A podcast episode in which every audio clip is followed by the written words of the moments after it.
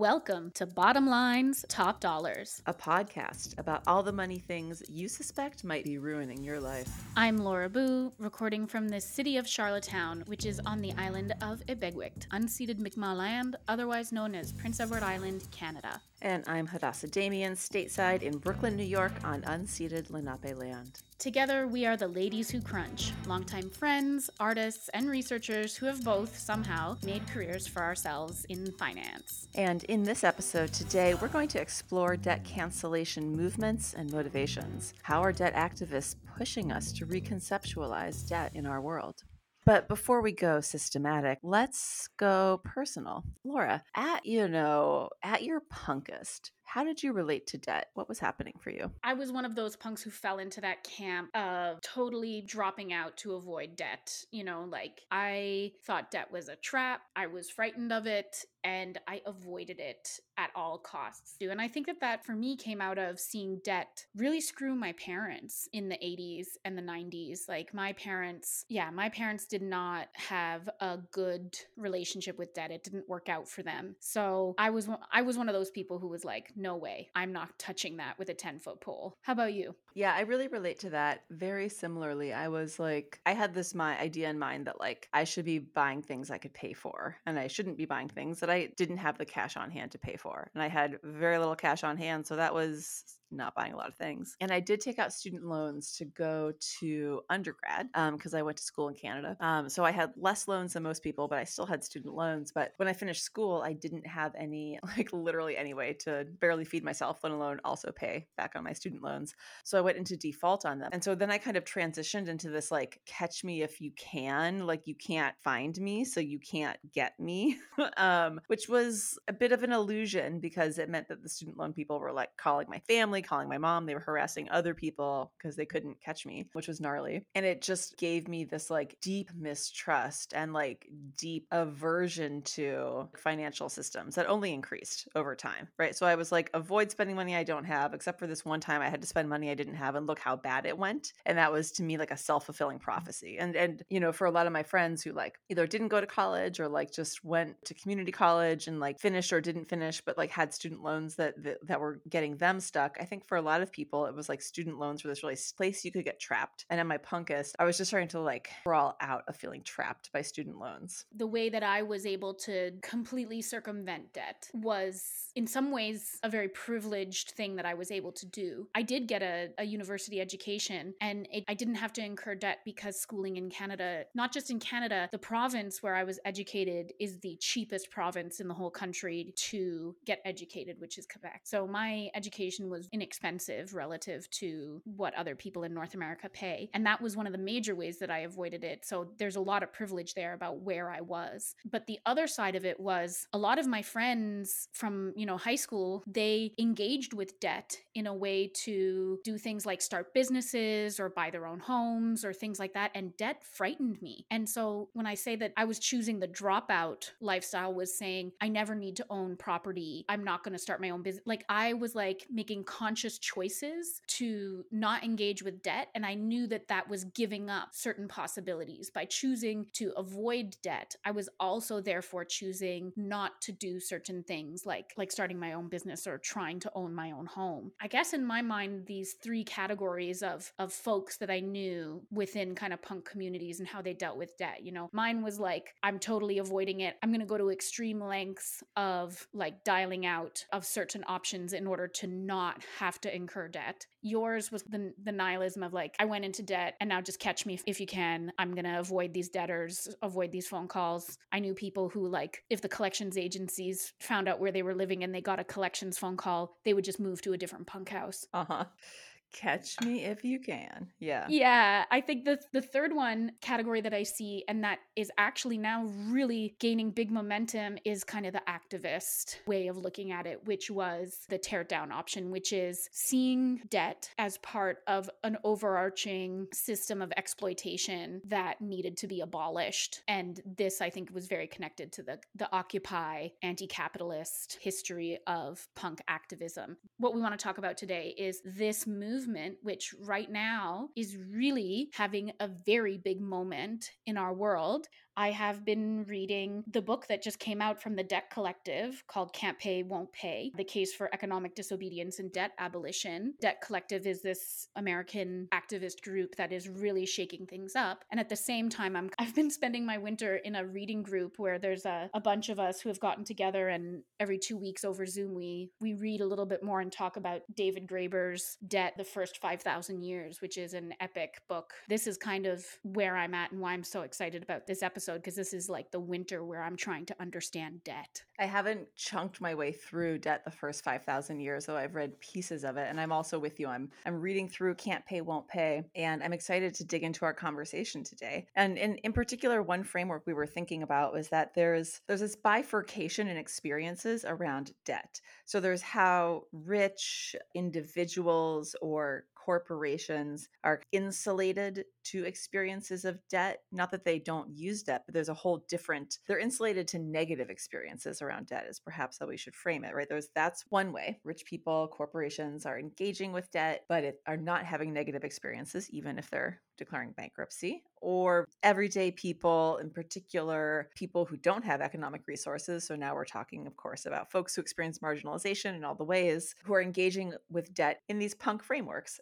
right? Like either struggling through or are in alt lifestyle, I avoid it, nihilism, catch me if you can, or activism. Um, but most people are struggling through or feeling really stuck and not sure how they can struggle through that's really interesting to me, right? This idea that, like, in my view of the world, everyone thinks debt is bad and that it sucks, that it's a trap, right? And, like, oh, you know, oh, like, avoid bankruptcy. And, like, if you have to use payday loans, it's not good, but you got to do what you got to do. Like, most everyone I know, most everyone I know, like, thinks about debt as, like, a thing you kind of have to do. And for some people, it's like, hold your nose and do it. And for some people, there's a, like, well, this is how I, like, get ahead kind of hero narrative. But it's like, you're just trying to get by or, like, like improve your situation like you're it's that's that's how people are engaging with debt.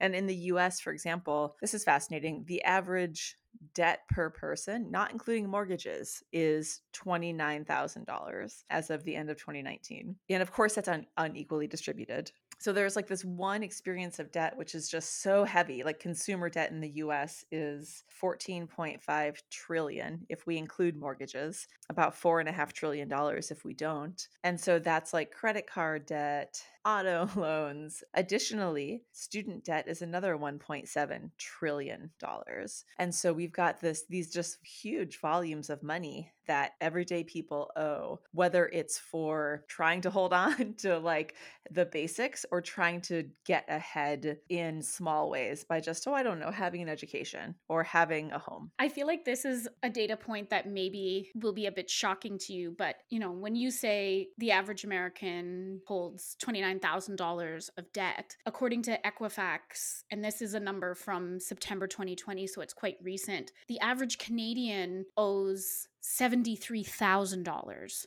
in debt. But that might and include mortgages. Yeah. It does. Uh. And this is the thing that I'm going to say about it is that in Canada, the debt situation is slightly different. I feel like in the United States, people hold an ungodly amount of debt related to education and medical care which are two things that in Canada is not, I mean, medical debt, I'm not going to say that it doesn't exist. It does like we do have socialized medicine in Canada, but dental care is not covered. And I know lots of people who have gone into debt to fix their teeth. Mm there and there are there's some types of medical care in Canada that you can't get. Sometimes decisions get made and if you want to go a different way you have to end up paying for it out of pocket. Like that does exist in Canada but it is much less common than in the United States because the basics like if I broke my arm it would not ruin me. Right.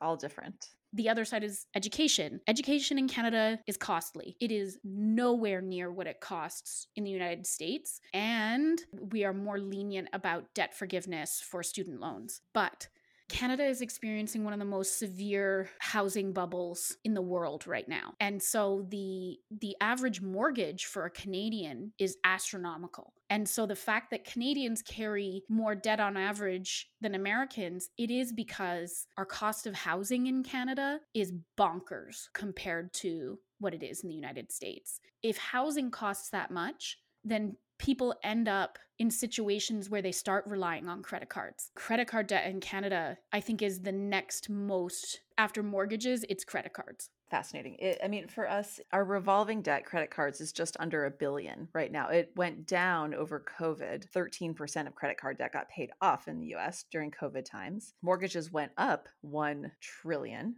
frankly. We have a housing bubble happening here as well, right? And it was a lot of people writing or refinancing mortgages. So that's like part of why that number increased so much in that time period. There's a lot of money owed. And it's all in this, like, again, in this one experience of like, I'm just trying to hold on, slash, I'm just trying to have like what might be considered a everyday or middle class life, like somewhere between I'm just trying to eat and I'm just trying to have a house. We're not talking necessarily about like the yacht crew. We're talking about people norms norms around spending, right? And norms around feeling either stuck in debt or experiences of not having enough income, right? It's it, it or having enough income and deciding to use debt anyway because you're able to access it to get a mortgage. But this is all one really big nuanced we're you know packaged we're not giving all the nuance eh, way of thinking about debt but there's this other way of thinking about debt that certainly in my punkest years I had no idea existed, which is a like wealthy business way of thinking about debt,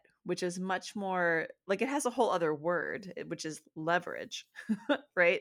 And the whole purpose of leverage is using somebody else's money to make yourself more rich. The idea is like, well, if I can borrow it from the bank for cheaper, then yeah, use their money, use the bank's money. Um, and so businesses borrowing to start up while business owners are able to like keep their own money to themselves means they're keeping their capital liquid for themselves and they're using some other money to get their business going or to expand their business and therefore make more money. Or it is investing, look thinking about property investments as a way to borrow someone else's money to have someone else pay it off to make yourself money. Right? It's it's a it's still debt but it is thought about and approached in a really different way. And often the impacts and the intensity around it are very different because now it's not your personal decision to borrow, it is your business decision to leverage. And those get treated moralistically very differently.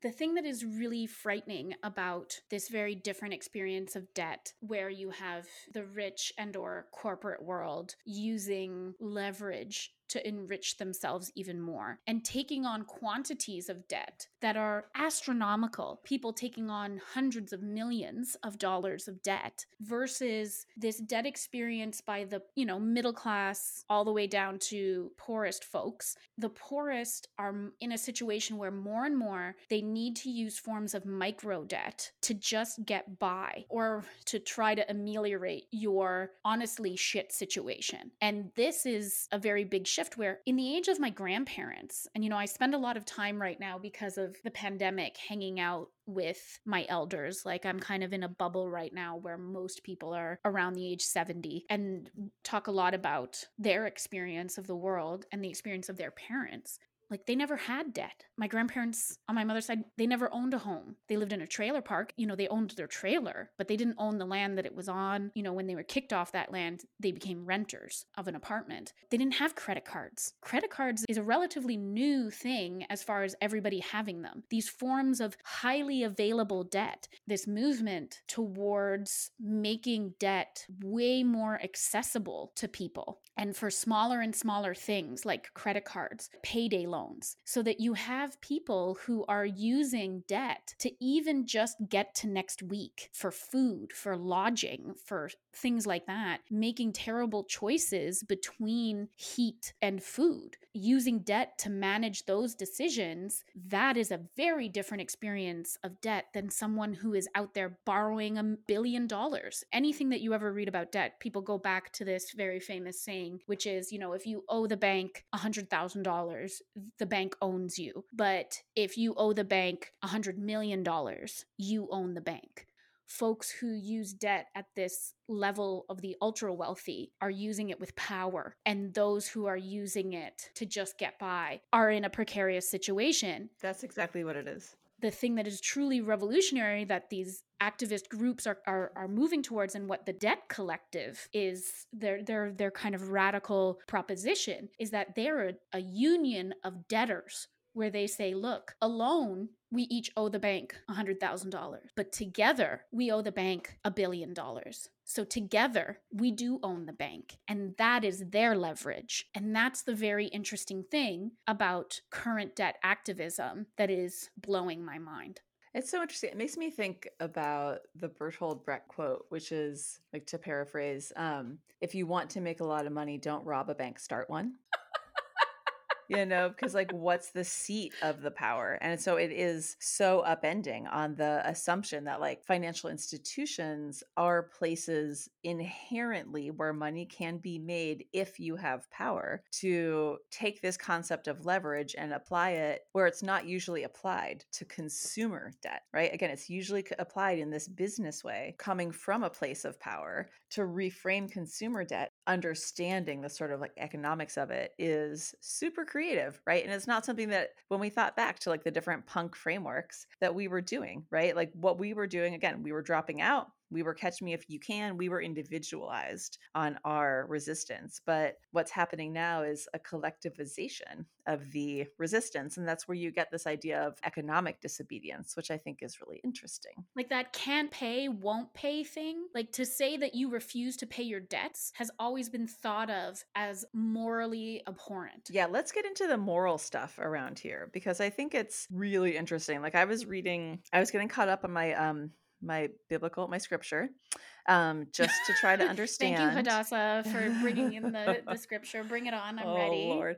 Um, but and I was I was reading a Christian bankruptcy's attorney's website, so thank you um, to that person for summarizing. But essentially, the idea is that like there's of course a deep amount of moralization around debt that comes down through Judeo Christian cultural writings. But there's two sides to it. One of the sides is you should only take out a debt that you intend to pay. And if you take out a debt you don't intend to pay, that's immoral. But the vice versa side is you should be fair in your dealings if you are a money lender. And that's where we get this concept of usury, which is lending at too high a rate or in unfair or immoral conditions. I'm no, you know, theological person, nor do I necessarily think think that the Bible has great ideas. I think it's pretty contradictory and people apply it hypocritically. So for the for the record, but it's interesting when we look back at this whole idea of like where did debt get so moralistic? We can look back to judeo-christian values and and see people only focus on the first one. It's moral to pay back your debts and forget about the other part which is it's immoral to charge people so much or put people into situations where they can't pay and then still force them to pay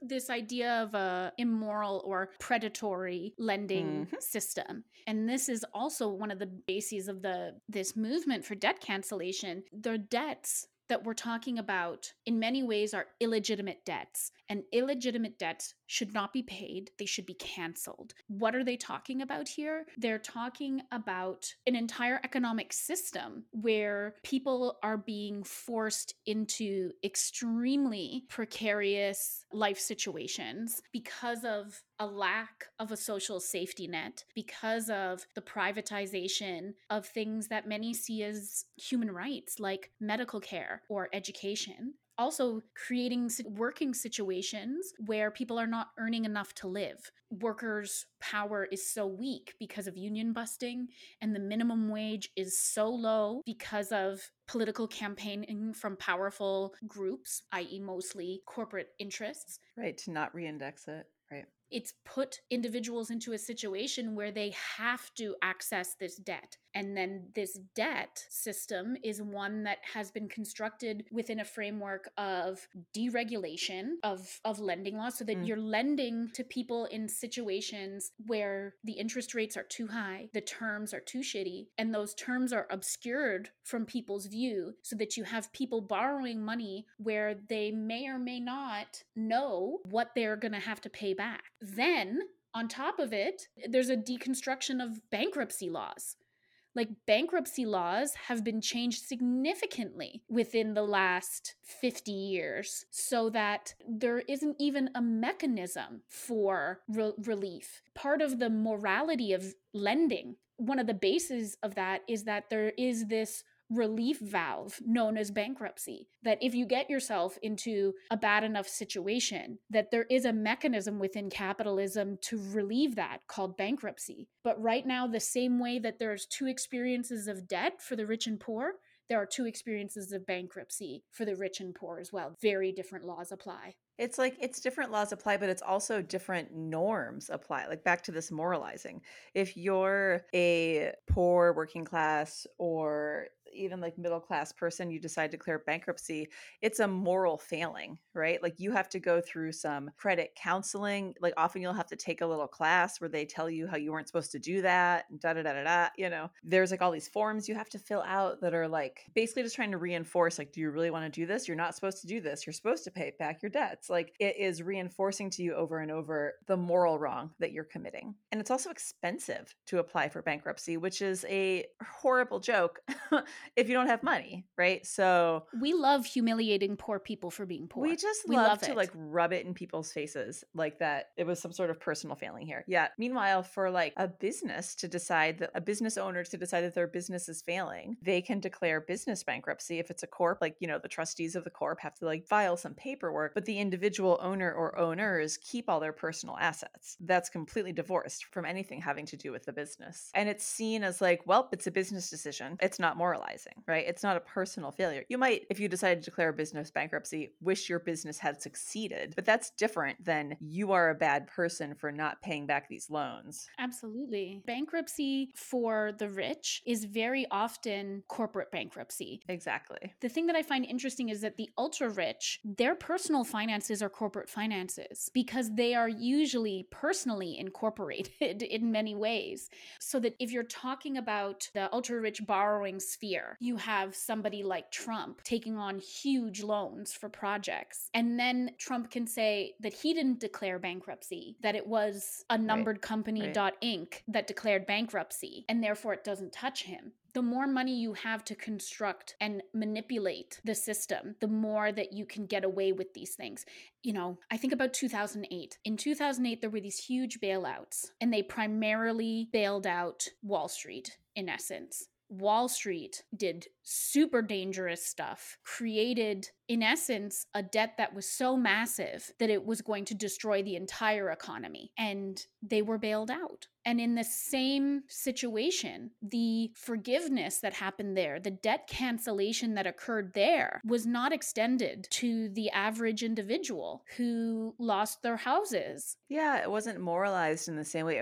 Again, it was a business decision for the country, it wasn't a social decision for the country. Very different, but it's still debt. It's so fascinating, right? And so it's like we have all these different historical moments where we can look back and see how debt for certain types of entities in positions of power is treated differently. And we can see it even now, right, with the like the COVID impacts and stimulus that have happened. Even though it's convenient and people act like debt is ahistorical. For example, I heard or I read that the the Financial Times um, had this concept of a what they called a stealth debt jubilee. And so, like, if you want to dig into history and think and learn about what a debt jubilee is, it's this idea that on the 10th day of every seventh year, the trumpet is blown and like debts are forgiven and people are let out of bondage. So it's like a, a reset that happens not that infrequently, to be honest. You, you can also tie that today to the fact that your credit score resets every seven years, tied directly to that time period. But anyway, those are overt things that happen. This concept of a stealth debt jubilee applied primarily to businesses, but a little bit to individuals who were more economically well off in the sense that companies could potentially, and we can imagine many did, decide to trade more expensive debt for cheaper COVID relief loans and debt that were being made available, and especially for businesses in the forms of loans, uh, somewhat in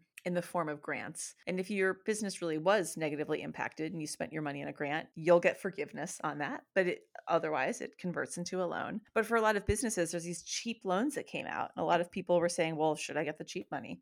right? And put it towards my business debt, which will save me money on the other debt that I had, or let me make some other decisions, which is in some ways a stealth jubilee. Or as we talked about earlier, a bunch of credit card debt got paid down over the over 2020, 13% of it in the US because a segment of individuals had extra money to put towards these debts, right? So there was this kind of backdoor debt jubilee experience for people who didn't need the money for other things, right? And so we come back to this idea of like the unequal distribution of relief and the unequal distribution of help where it's needed. And so if we really want to start talking about moral questions, I think we could start bringing in this question of well, what debts are should we be repaying and who should be being supported in relief or forgiveness or otherwise? I, I think that this point that you make about the unevenness of both who is most impacted by debt and who is most impacted by the worst kinds of debt, and then who is receiving forgiveness for that debt in these situations is very interesting to me. It made me think about how during this pandemic, the mortgage interest rates have fallen significantly, such that a lot of people went in and refinanced their mortgages and actually brought their, their debt load down in significant ways. We can talk so much about mortgages and and I think that there are predatory mortgages out there. And I'm not saying that all mortgages are like awesome, but mortgage debt is very, very structurally different than credit card or payday lending or other kinds of personal totally. lending. And the big difference there is collateralized debt versus non collateralized debt. Ooh, fancy word. What does that mean, Laura, for our listeners and me? When you have a mortgage, you have an asset that guarantees that mortgage, which is essentially essentially saying if you default, we're going to take the house versus a credit card or student loan where there is nothing for them to take. And this is one of the reasons that they use to make student loans exempt from bankruptcy rules. And this is one of the major things that is screwing people so viciously. And in the United States, it's far worse than in Canada.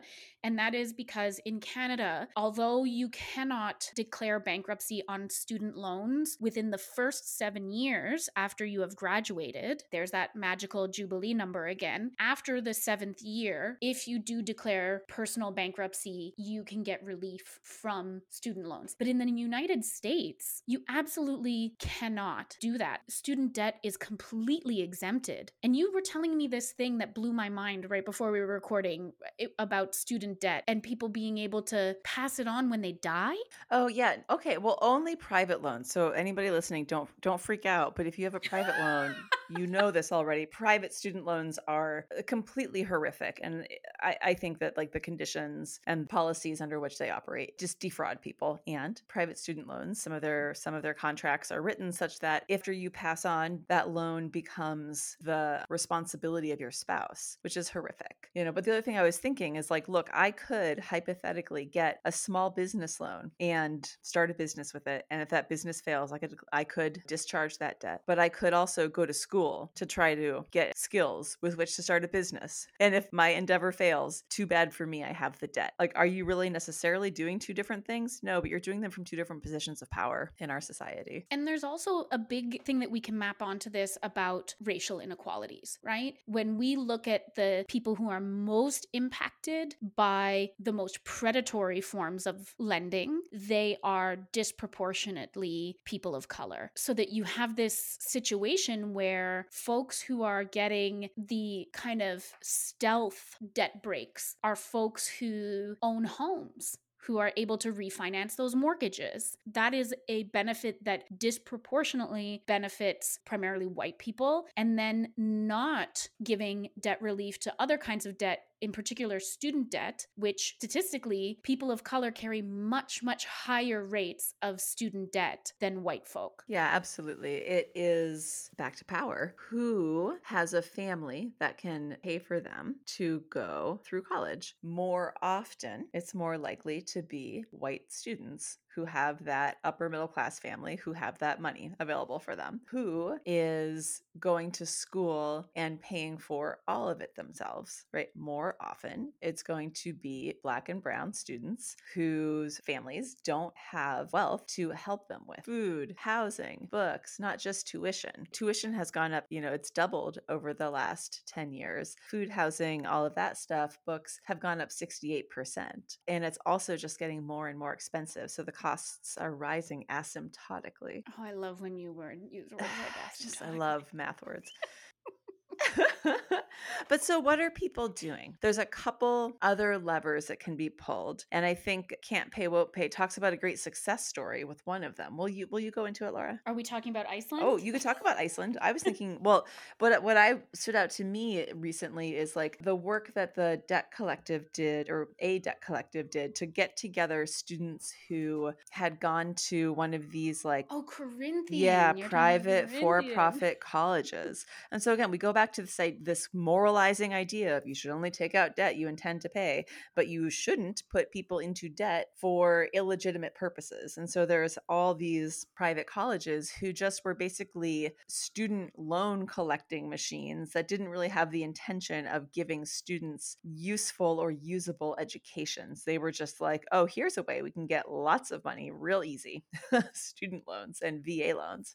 So, over the last couple of years, legislation has come through the federal government such that if you were defrauded by going to one of these schools, you could apply to have your debts canceled. Hundreds to thousands of people made these applications, but the horrible billionaire Betsy DeVos, she refused to let her apartment department sign off on any of these cancellations until all these people got together en masse, wrote a civil suit, like got a lawyer, and delivered first several hundred and then several thousand of these applications to the, the Department of Education of the federal government. You know, all the evidence is there that these people have been defrauded. And while people were forced to wait for years to find out about their decision, ultimately they did have these loans forgiven. Right. So, one lever that can be pulled is in the instance that you have gone to a school that was actually again back to this moralizing like that they were in the wrong by saying they were a school it's one avenue to get student loans forgiven it's a small population who qualifies for that but But it was a proof point. yeah You can use it as the starting point to say if cancellation was appropriate here, yeah it's a smaller step to get to the next level of cancellation. Totally. And this is I just looked it up. It's called borrower defense. You can apply for borrow, borrower defense. And the other thing that it focuses us on is this idea of a legitimate debt versus an illegitimate debt and an illegitimate source of a debt. As a society, again, we need to come back and ask these questions like how legitimate is debt that people couldn't avoid versus debt that people were more choicefully able to get into? I'm a business. I'm trying to like take out a business loan to expand. I'm in a position of power and choice. I'm a 17 year old. My family has no money. I keep being told everywhere, and it's pretty clear that the my only way forward and out is to get a college education. How much choice do I have about that student loan? Or the fact that you guys don't have socialized medicine. Oh, lol. Yeah, let us let us not forget. Would you like to put that cancer payment on credit card? Is in can't pay, won't pay. I mean, like, is that a choice? Really? Yeah, No. this this idea of if there is an illegitimate debt, why should you have to pay them? And this question of saying is a debt legitimate is such a fascinating idea for me because it's no longer putting the onus on the debtor saying that you are in moral default for having gotten yourself into debt and therefore there is no way in which you can be ever forgiven because there is this imperative that of course you have to pay your debts taking out debt and then not paying it back is like verging on sinful for us as far as popular morality and popular concepts of how to be a good person in modern society is that of course you have to pay your debts. But to take a step back and say was the debt moral? Is the debt legit? And if the debt itself is illegitimate then the moral thing to do is actually resist it. So to say something like i was put into a situation where i had to choose between going in debt and dying that debt is illegitimate is what they're saying. So i really like that the debt collective talks about the phony morality around debt and that one of the fundamental things that their movement wants to do is call into question the mythology of the good debtor the person who takes debt to make their life better choosing to use debt to do something optional in their life. That's the good debtor. That myth obscures and covers up a system of predatory lending that survives because of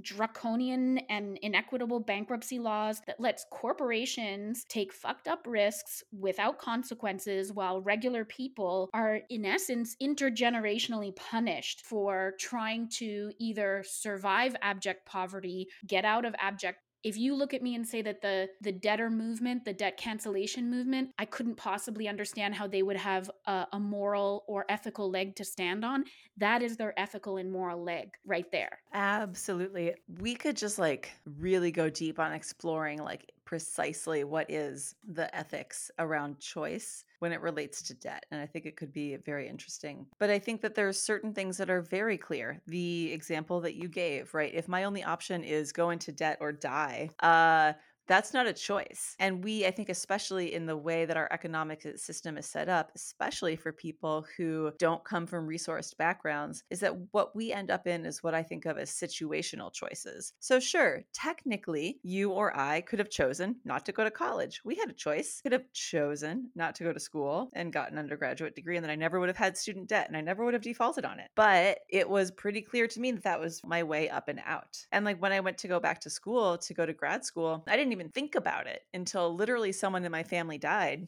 and I got $11,000. And I was like, oh, wow, this is my one chance to get to do this thing that's an up and out decision. But like, again, when people are having to depend on death to make choices or be making life or death choices, we're in this like very situational moment. We're not just like, oh, should I get the yacht or the second car? Like, come on.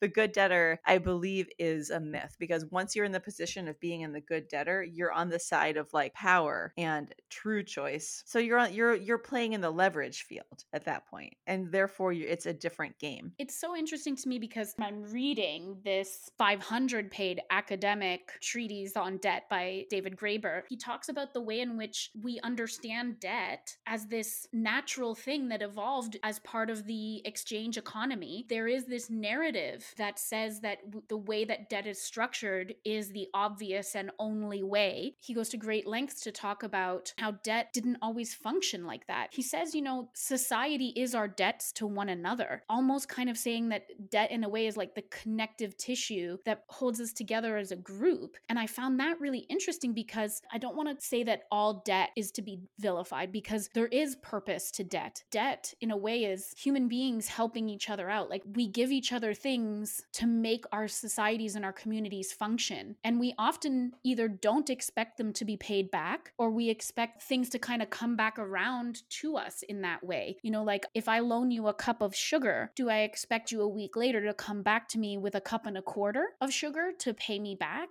He kind of says, you know, this idea that not repaying your debts is the biggest moral failing. David Graeber says repaying your debts in full is actually ways of severing connections between people. And I find it really, really interesting to say this thing that you think is so natural in the background and that there's no other way to organize it, like debt, it is actually a total construction and we can definitely do things a different way. I mean, two things that come to mind. One is that, like, the point of indebtedness isn't actually only about money you owe some faceless corporation, but indebtedness is actually part of that social interconnectedness, like, is what I've always understood about Graeber's work to be like some of the most beautiful and generative part of what he's trying to get across in that book. And it makes me think about this book, The Gift by Lewis Hyde, who also kind of talks about this idea where if we're not focused on economic exchange as like the only value relationship we can have, we can think about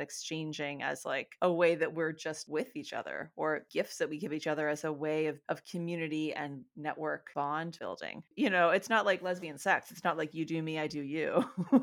you know it's like it's like you can just you could just go one way you know it doesn't have to be like that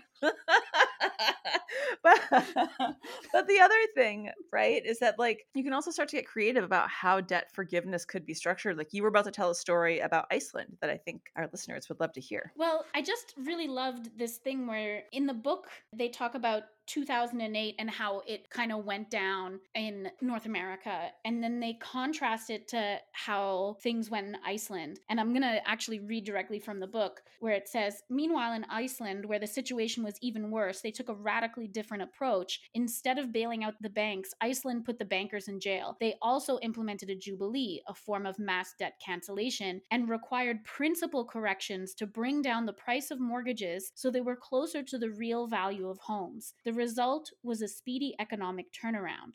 And this I find super interesting. And it kind of gets to the next piece, which is you cannot just have a movement that cancels a debt and does nothing else. So you can't just restart the meter and put the meter to zero and then just let the meter start ticking up again because it does nothing. All it does is release the pressure on the valve and then close the valve back up and let the pressure rebuild. We'll forgive your chemotherapy payments on your credit card this yeah. time, but next time, next time you're, you're gonna have to it's pay like them. yeah, exactly. You, it it does nothing. and what I find really interesting is they're saying debt cancellation needs to take place in a larger framework where you rebuild and in many places create social safety nets like Medicare for all, free public higher education, etc., so that the meter doesn't start ticking up again. Iceland was like we are going to have this bailout relating to mortgages, but what we have to do is actually reset the principal amount because the bubble has burst. And this is the big fear in Canada. People are petrified because they have $800,000 mortgages for their Toronto one bedroom and they're petrified that the bubble will burst and the government is not going to let the bubble burst because they're like we can't leave people with mortgages paying off $800,000 of debt on a home that is now only worth $400,000 it'll ruin them forever. And this was like a, a flash to me where I'm like it needs to happen alongside a radical reset of people's principles that they owe and it had never occurred to me before because I hadn't heard about this, even though it happened in 2008. And it blew my mind. And it shows the debt cancellation movement fits into the larger movement for social change and economic justice. It's not saying, hey, everybody, we bought all this stuff and now we don't want to pay it back. It's saying there is a larger change that needs to happen. And for those things to be able to happen, all these people who have been screwed by the system so far, they need to have that wiped away. It goes to the difference between relief, which is a, a band aid, right? and like reparative rebuilding, which is the actual social change that's needed. And to me, that's one of the most interesting differences in the can't pay, won't pays collective effort and the you know, no future nihilism punk approaches that I was familiar with, which was an individualized effort or a very small group of people dropping out. That wasn't going to get the social change, the belief being, you know, no future, no point. I much prefer the way that like the debt collective is approaching this from a reparative, deeply understanding that the change needed isn't just going to be a one time bankruptcy, but it's going to be a combination of deep social reform reforms, reparations, and a true change in how healthcare and education are delivered. It gives us a lot to think about. So excited to get to talk about it and think through this with you, Laura. Any final thoughts?